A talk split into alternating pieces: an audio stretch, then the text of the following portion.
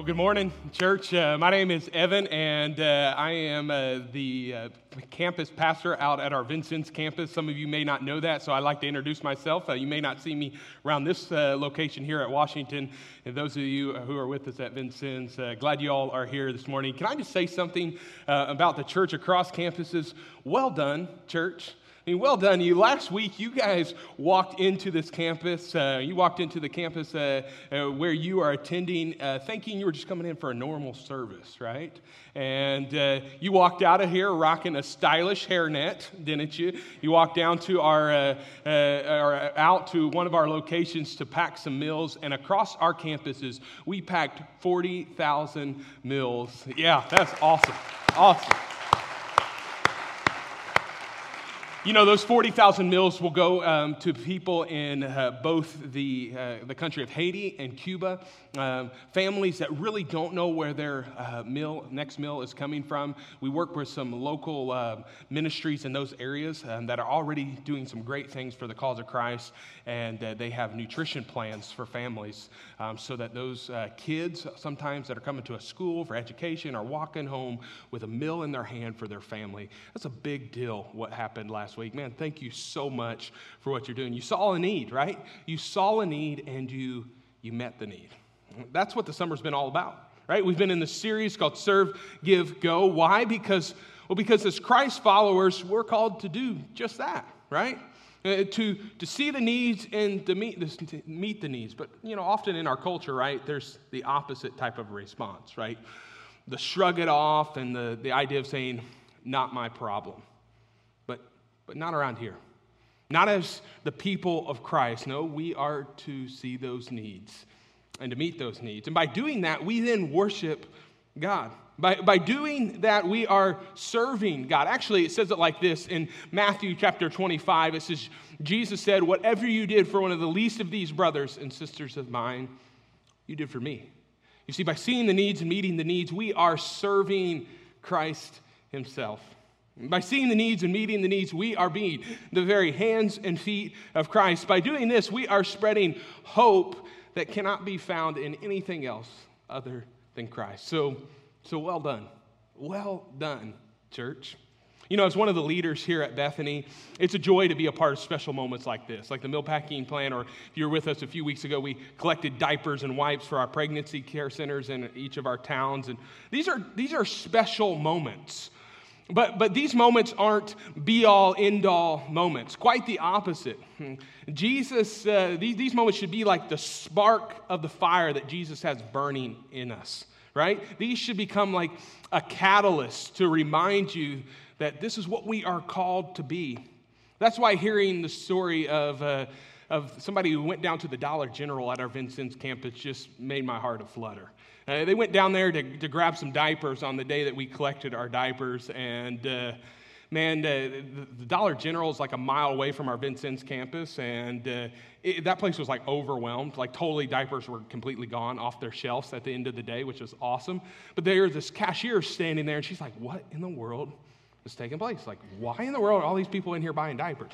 Um, so she finally, she after like you know checking out 20 people with diapers, she she leans in, she asks the gal, she says, "Why is everybody buying diapers?" And then gal uh, proceeded to tell her what was going on, and said, "You know, diapers can be pretty expensive." And the the cashier looked at her and said, "Yeah, I know. I've got two in diapers myself right now." To which I love the response of one of our people at this church. She ran back. She got two more cases of diapers she bought them and said, Here, these are for you. That's awesome, right? That's awesome. Yeah, that's, that's so awesome. Or I love the story that I heard this week of somebody that saw a family walking down 57 here in Washington. And uh, they saw, saw this family walking in the pouring down rain with their groceries in their hands. It was a dad headed home uh, in the, the family vehicle. And he said, I pulled over and I said, Hey, can I give you a ride? And they're like, Well, we've got kids and they need, you know, special car seats. And we just, the car broke down on us. He said, No, I've got car seats in here. I've got what you need. And he put mom and dad in the car, got the kids all loaded in, and took them home on this rainy day as they were carrying their groceries home. That's, that's what the church is called to be to see needs and to, to meet those needs. You know, the church in the corporate term, 1139 South State Road 57 and 2011 Willow Street, we, we want to provide opportunities for you to be difference makers, whether that takes place with special moments like this or, or that's um, experiencing ways to serve and opportunities to serve the kingdom by maybe being a part of like our children's ministry or being somebody that welcomes somebody in on a Sunday morning or helping in small groups or on landscaping teams. But truth be told, you are the church. And our biggest difference is not going to be as a place, but as a people of God. God has called us to be the hope of the world. Now, Christ is the Savior of the world, but guess what? We are His chosen vessel to, to, to what? To, to spread that hope, to point people to Christ. Actually, the scripture uses uh, analogies of light and dark, that we are called to be the light in the midst of the darkness, right? You know, a small light can light up great darkness, darkness cannot snuff out light. Or, or salt, right? You, you can have a pretty bland and tasteless meal, and you add some salt to it, and it can make it a masterpiece. God has called us to be the difference, not to just make a difference. God has called us to be the difference. That's what Jesus told us when he predicted his death. He says it like this in John 14, verse 12. It says, Truly, truly, I say to you, whoever believes in me will also do the works that I do. And greater works than these will he do, because I am going to the Father. Max Spinner was his name. Uh, Max was the door greeter at my home church growing up. Uh, at least in my later elementary years, I remember Max. He was this guy's solid head of silver hair. He had this real recognizable voice, a, a really big smile, and he had really large, like bear paw type hands, right? It was like God had designed him to be the door greeter. Uh, he's perfect for it. Um, and uh, I remember Max doing that for, for a short period of time, for a couple years, him being the door greeter. What I remember uh, about that, though, was I remember his wife maybe more than I remember Max. Her name was Pearl. And uh, Pearl used to come up to the front of the stage uh, on Sundays. That was when we had these things called altar calls, and there were stairs at the stage. And she'd come and she would always pray at the steps. And she would often voice a prayer to the whole congregation Would you just pray for Max? Max isn't a believer. I mean, she did that for years. Would you just pray for Max? Max isn't a believer. Anybody she come into contact with, would you pray for Max? Max doesn't know Christ yet. Max was in his 60s when he came to know the Lord and immediately began serving at the church after doing that. Um, but Max was diagnosed shortly after that with terminal cancer, and he died quickly. Um, and uh, I remember Max as a door greeter, but I think I remember more about Max um, at his death than in his life, or at least the example that I saw. I remember going to the funeral home, um, and uh, my mom and dad had taken me there. It was just on the outskirts of town, and there was a grocery store next door to the funeral home, and the parking lot of the funeral home was completely full. And the grocery store parking lot was full. And you know, you've probably heard people say this before, but the line literally wrapped around the funeral home for people that just wanted to, to give their condolences to Pearl and the loss of her husband. Now, Max wasn't, he wasn't some sort of like public figure. He wasn't a school teacher or a coach. He didn't have some sort of significant job that gave him great influence over people. No, in a few short years, he had made a massive difference in the lives of so many people because he simply showed them Jesus. You know, you have one life. You have one life, and you have one chance. What you choose determines how you live. This life is full of opportunities, isn't it? I mean, this life is full of opportunities, but you only get one of them. And while uh, we all know our birth date, guess what? None of us know our expiration date. Like nobody knows when the when the time's going to end. Like you could fall over of a heart attack in the next 10 seconds. Please don't do that. I don't wish that on you. That's not what I'm saying, right? Um, uh, you you could walk out of this place, hop in the car, and be in a fatal car accident. I heard a heard a story the other day of somebody that was out of like a local not a local mall here, but a local mall somewhere, and uh, they uh, they walked out, and one of the light poles just like snapped off somehow, like randomly, and fell on them, crushed them. They died. I mean, like, life is fickle, isn't it? Like, we do not know uh, when, when we are going to, to lose our life. You have one of them, you have one chance. What you choose determines how you live. There's a story in the Gospel of Luke, in Luke 16. It's a, it's a parable. Um, parable is just a, it's a, uh, a simple story that's used to illustrate a spiritual or moral truth. And so Jesus is sharing this story. It's in Luke 16. We're going to be there throughout our time today. So why don't you just turn over there with me? If you brought your Bibles with you, pop it out. If you got your cell phone out, you can type in Luke 16. Or if you want to grab the Bibles in front of you, it's on page 850 in the Bibles in front of you. We're going to be in verse 19 of Luke 16. This is not going to be up on the screen, so I want you to, to get over there with me this morning. Now, Jesus is teaching his disciples but guess what? There's this like religious crowd, this religious elite, and they're standing over to the side, and um, well, they're, they're uh, kind of scoffing at Jesus' teaching. Now, it's clear that what he's about to share is just as much for his disciples. Maybe, maybe it's actually, it's more for the religious elite. Like, the, the, Jesus is going to talk to the, the brevity of life. He's going to talk to the significance of life, the idea that we have, we have one of these. And we have one chance. So, Luke 16, I want to just read to you this passage starting, uh, starting in verse 19. It says this There was a rich man who was dressed in purple and fine linens and lived in luxury every day. At his gate was laid a beggar named Lazarus, covered with sores and longing to eat what fell from the rich man's table. Even the dogs came and licked his sores. The time came when the beggar died, and the angels carried him to Abraham's side. The rich man also died and was buried in Hades, where he was in torment. He looked up and he saw Abraham far away with Lazarus by his side. So he called to him, Father Abraham, have pity on me and send Lazarus to dip the tip of his finger in water and to cool my tongue, because I am in agony in this fire. But Abraham replied, Son, remember that in your lifetime you received your good things, while Lazarus received bad things. But now he is comforted, now he is comforted here, and you are in agony. And besides all this, between us and you is a great chasm has been set in place, so that those who want to go from here to you cannot, nor can anyone cross over from there to us. He answered, Then I beg you, Father, send Lazarus to my family, for I have five brothers. Let him warn them so that they will not also come to this place of torment. Abraham replied, They have Moses and the prophets. Let them listen to them. No, Father, Abraham, he said, but if someone from the dead goes to them, they will repent. He said to him, If they do not listen to Moses and the prophets, they will not be convinced, even if someone rises from the dead. Now, if you had to simply like summarize this story, just quick summarization of what's taking place. Someday this world's going to be wrapped up. Someday life as we know it will be no longer. Someday the eastern sky is going to split and a trumpet is going to sound, and, and God is going to come back for his beloved, the, the bride of Christ, the church, us, his people.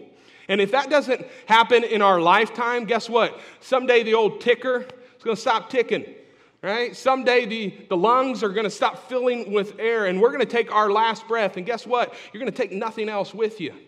No possessions will define our eternity. No amount of money in our bank account will determine our status with God. No, you have one life and you have one chance. And what we do with this life determines what our eternal outcome will become. Someday we're going to have to answer what we did with others what we did f- for others. Some believe that this passage is somehow then condemning all those that, uh, that are wealthy, right? It's not the man's wealth that determined the man's destiny, it's what he did with that wealth. Or maybe better stated, it's what he didn't do with that wealth. Just the same, it wasn't the poor man's lack of possessions that determined his outcome either. No, it was who he trusted and how he had trusted God. Truth is, God's blessed each and every one of us with something. Now, I know some of you in this room, you have six figure salaries. And some of you in this room, you're barely scraping to make ends meet.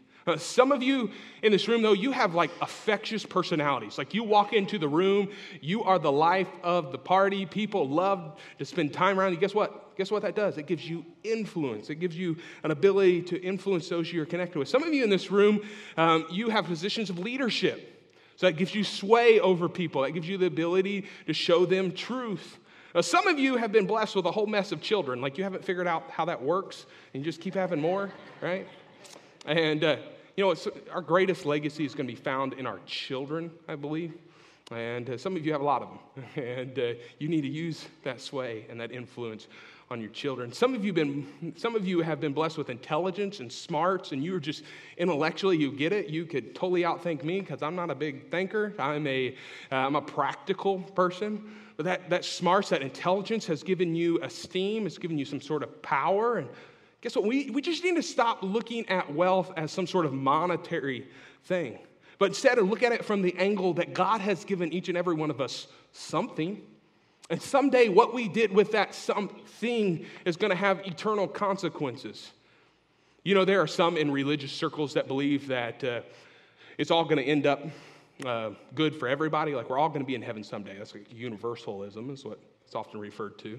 Or, or if we don't end up in heaven, it's just going to be like you're just done. You don't end up anywhere, right? It's the idea of like you either level up, video gamers, you either level up or it's game over. Like that's what some people think. But this passage makes something very clear.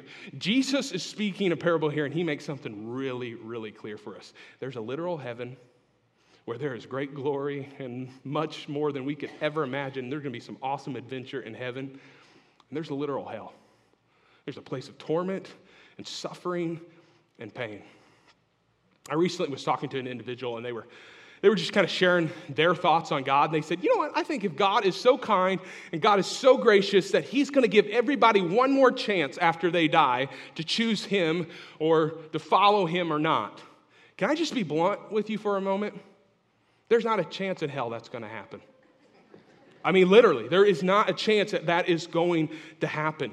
Not because God doesn't love you. Look, it's not because God doesn't love you. You know what it is? Because He's already given you the chance to make that decision. There is a place of unending beauty and much adventure, but there's also a place of eternal punishment and torment. And someday we will have to answer the question what we did with Christ. Now, I'll be honest, for years this passage has, has kind of, I've read through it and I've always felt bad for the rich man. The rich man, you feel bad for the rich man? He's the guy that wasn't doing anything right in his lifetime. Lazarus, right? He, he had a lot of pain. Dogs are licking his sores. I mean, it's kind of gross, this nasty scene that's unfolding here. And, and you know, you're, you're thinking about this story and you're going, man, this, this, the rich man, no, but with an eternal perspective, you recognize what? The rich man's going to spend an eternity in torment, in Hades, as it said, or in, or in hell. His, his pain wasn't temporary, it was forever. Uh, look back at verse, verse 24 in our passage this morning. It says, it says this. So he called to him, Father Abraham, have pity on me and, and send Lazarus to dip the tip of his finger in water and cool my tongue because I am in agony in this fire. All right. Suddenly the, the script has been flipped, right? I mean, uh oh, it's, it's no longer the rich man that's being somebody begging to him. Now he is the one begging. Now, I don't want to get too theological right now. Like, are, are we going, if, if we end up in hell, are we going to, to be able to see those in heaven or vice versa? That's not the point of this passage. The point is that in this moment, the rich man looks up and there is, some scriptures say, a deep ditch. It's referred to as a chasm here. There is this, this void that cannot be found. Now, we know that deep ditch, we know that chasm as sin. Sin is the separator, right? Sin is the thing that separates mankind from God, and our sin has left a large, deep ditch between us and God. No amount of good works will earn us heaven, right?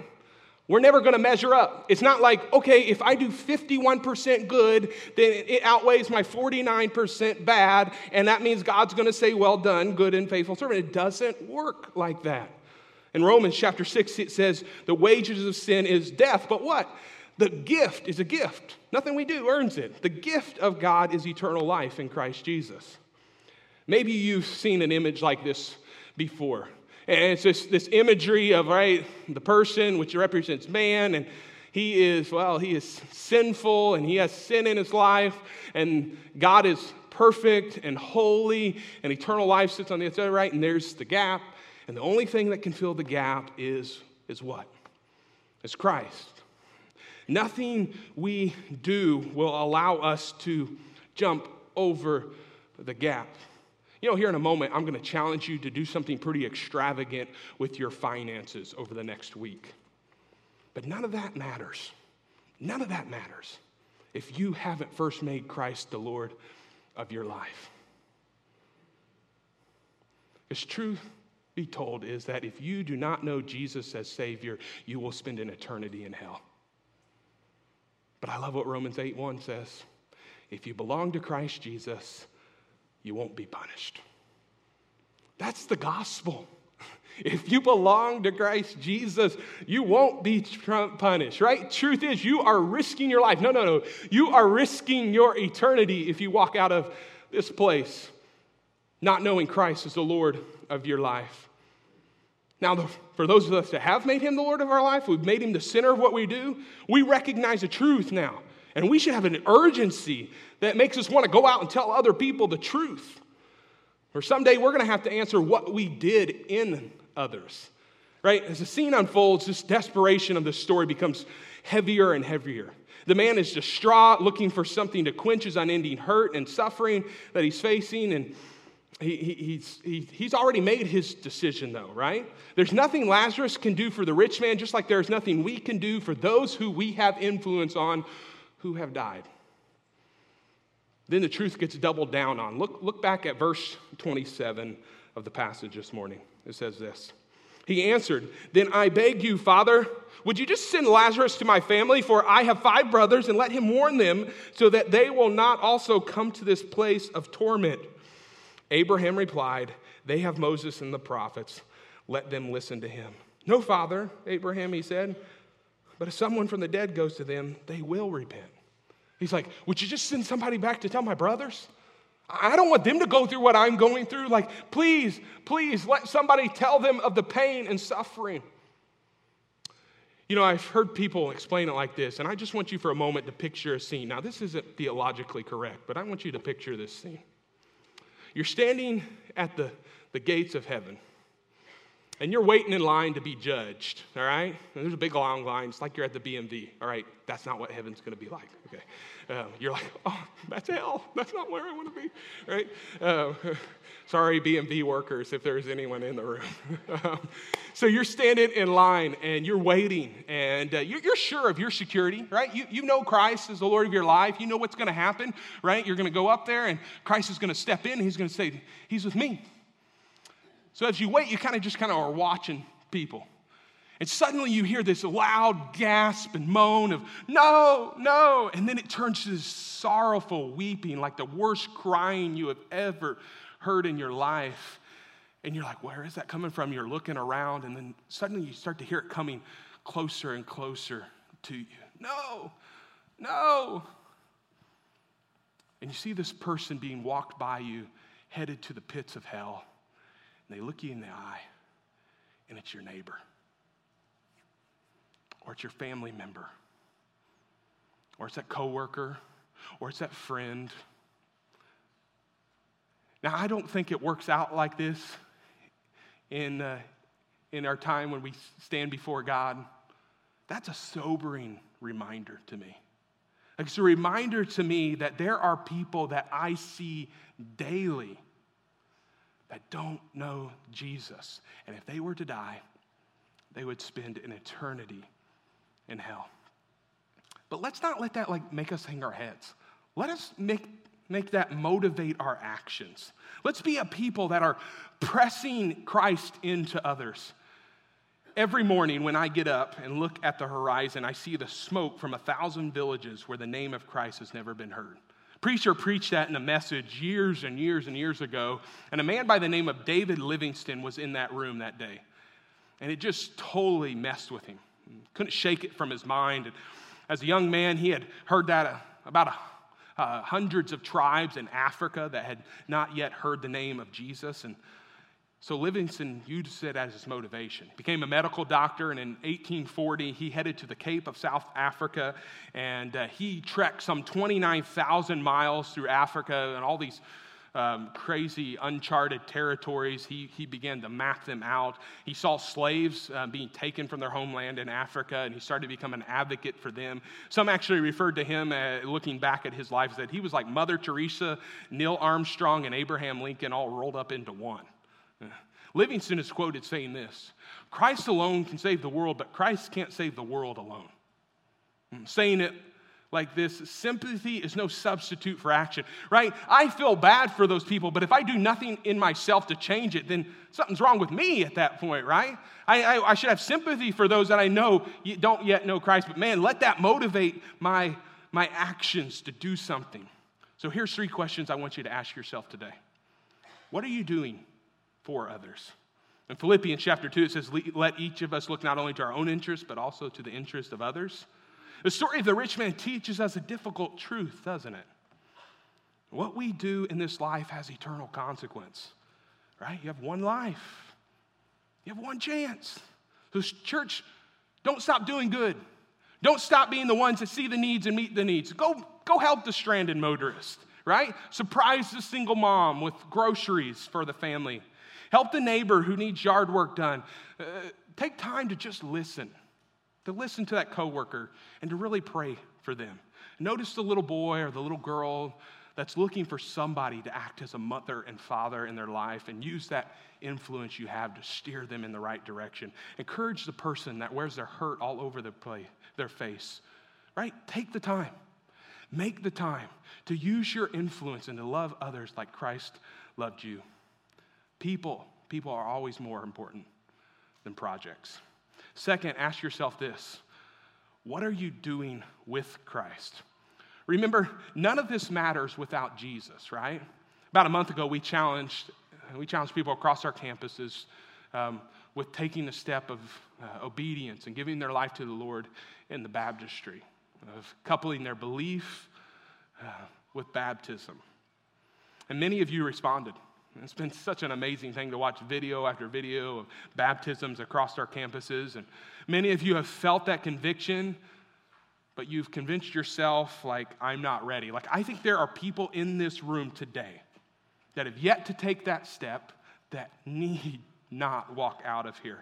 Some of you squashed the nudge. You've made an excuse. You said, maybe another day. Like, I just got to get my ducks in a row. This isn't about getting your ducks in a row. Your ducks are never going to be in a row without Christ. Let Christ help you get your ducks in a row, all right? In Acts 22, verse 16, it says it like this And now, why do you wait? Just rise and be baptized and wash away your sins, calling on his name. Or I love how 2 Corinthians 6 says it. I tell you, now, now is the time of God's favor. Now, now is the day of salvation. And finally, let's ask ourselves this what are you doing in others? In Proverbs chapter 19, it says, Whoever is generous to the poor lends to the Lord, and he will repay him for his deeds. Church, we are the hope of the world, so let's use our assets and our efforts, and let's use them to, to point more people to Christ. You know, TB and Ronnie Paul um, are missionaries in India that we have long supported. Man, they have a special place in the heart of our leadership and some of, there's a select few people in our congregation that have had the uh, honor of going over and seeing the ministry that's happening in India. And man, can I just tell you this? They do so much with so little. It's amazing the ministry that's being pressed out there. Now, there in India, um, the major religion is Hindu. Um, and so um, there are, they're literally like these shrines to false gods set up on corner after corner. And like people go and like throw their money in the shrines or pray at these shrines. They're supposed to help them get well or to help fix their situation. Guess what? It doesn't work, okay? It's, it's a lie. And so TB and Ronnie have been on the front lines for many years of showing Christ. But, but when you become a Christian in India, you become a part of the lowest caste um, system. So you're the lowest of the low in that country. And so not only do you oftentimes lose family and, and friends because you have turned your back on the, the common faith of Hindu, now, now you are losing, you're losing your, maybe your, stand, your, your standing you're losing your, your wealth or what you stand for. And so, so suddenly everything changes for these people. And so the mission work that's happening is just unbelievable. There's a hospital there, and they're providing all these medical needs, which I love it. Now, even those of higher classes are like, we want our, that's the best place because Western medicine has made its way there, and they're like doing better things for people in the hospitals, and they're like, we want this place to, to help us. So now they're getting a greater influence, or in schools, there's, there's, there's people of wealthier status that are like, we want our kids to go to that school because we know the education they're getting there. And guess what? They not only get educated in a, and actually, they also hear about Christ along the way. There's just some amazing, amazing things. Now, TB is now going around from community to community. He is raising up pastors and then planting churches into these communities. And he's come back to us and he's told us this. It takes about 10,000 American dollars to build one local building that is the church in that local community that becomes a central hub, a central point for all those who are Christ followers, but then others. It's like it becomes like community center and allows them to minister and give people the gospel of Jesus. It's just amazing. So here's what we're doing. Next week, next weekend, next Sunday, above and beyond our normal tithe and offering, we want to raise $30,000. That's three churches. We want to we want to tell TB we just built you three churches in India. So what's that mean for you? Why am I telling you this ahead of time? Right? The last two things have just been thrown on you the day of, because we want you to have time to prepare. Like I know some of you have budgets, and you're like, okay, I have a budget, and I, I just don't I don't have that money allotted. You have some grocery money. Maybe you're just going to clear out the, the pantry this week. You're going to clear out the deep freeze. You're not going to use your grocery money this week. You're going to put that towards the mission work. Maybe it's for you. It's like we're not going out to eat um, this week we're going to use our out to eat money. Maybe it's the, the soda that you buy like twice a day and that adds up to like $10.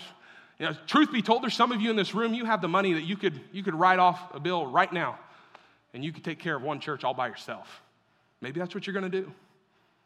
I, gosh, I would love to be able to say, uh, TB, honestly, three, he needs more than that, but we've told him we want to do three, and that's our goal. But man, I'd love to be able to say, TB, we're going to do four, we're going to do five. We're going to, you think about this. I, I really, truly want you to take this to, to heart. I want you to think about how you can, maybe you're, you're going to get on the, the Facebook and you're going to sell some things that you have laying around that you don't put to use.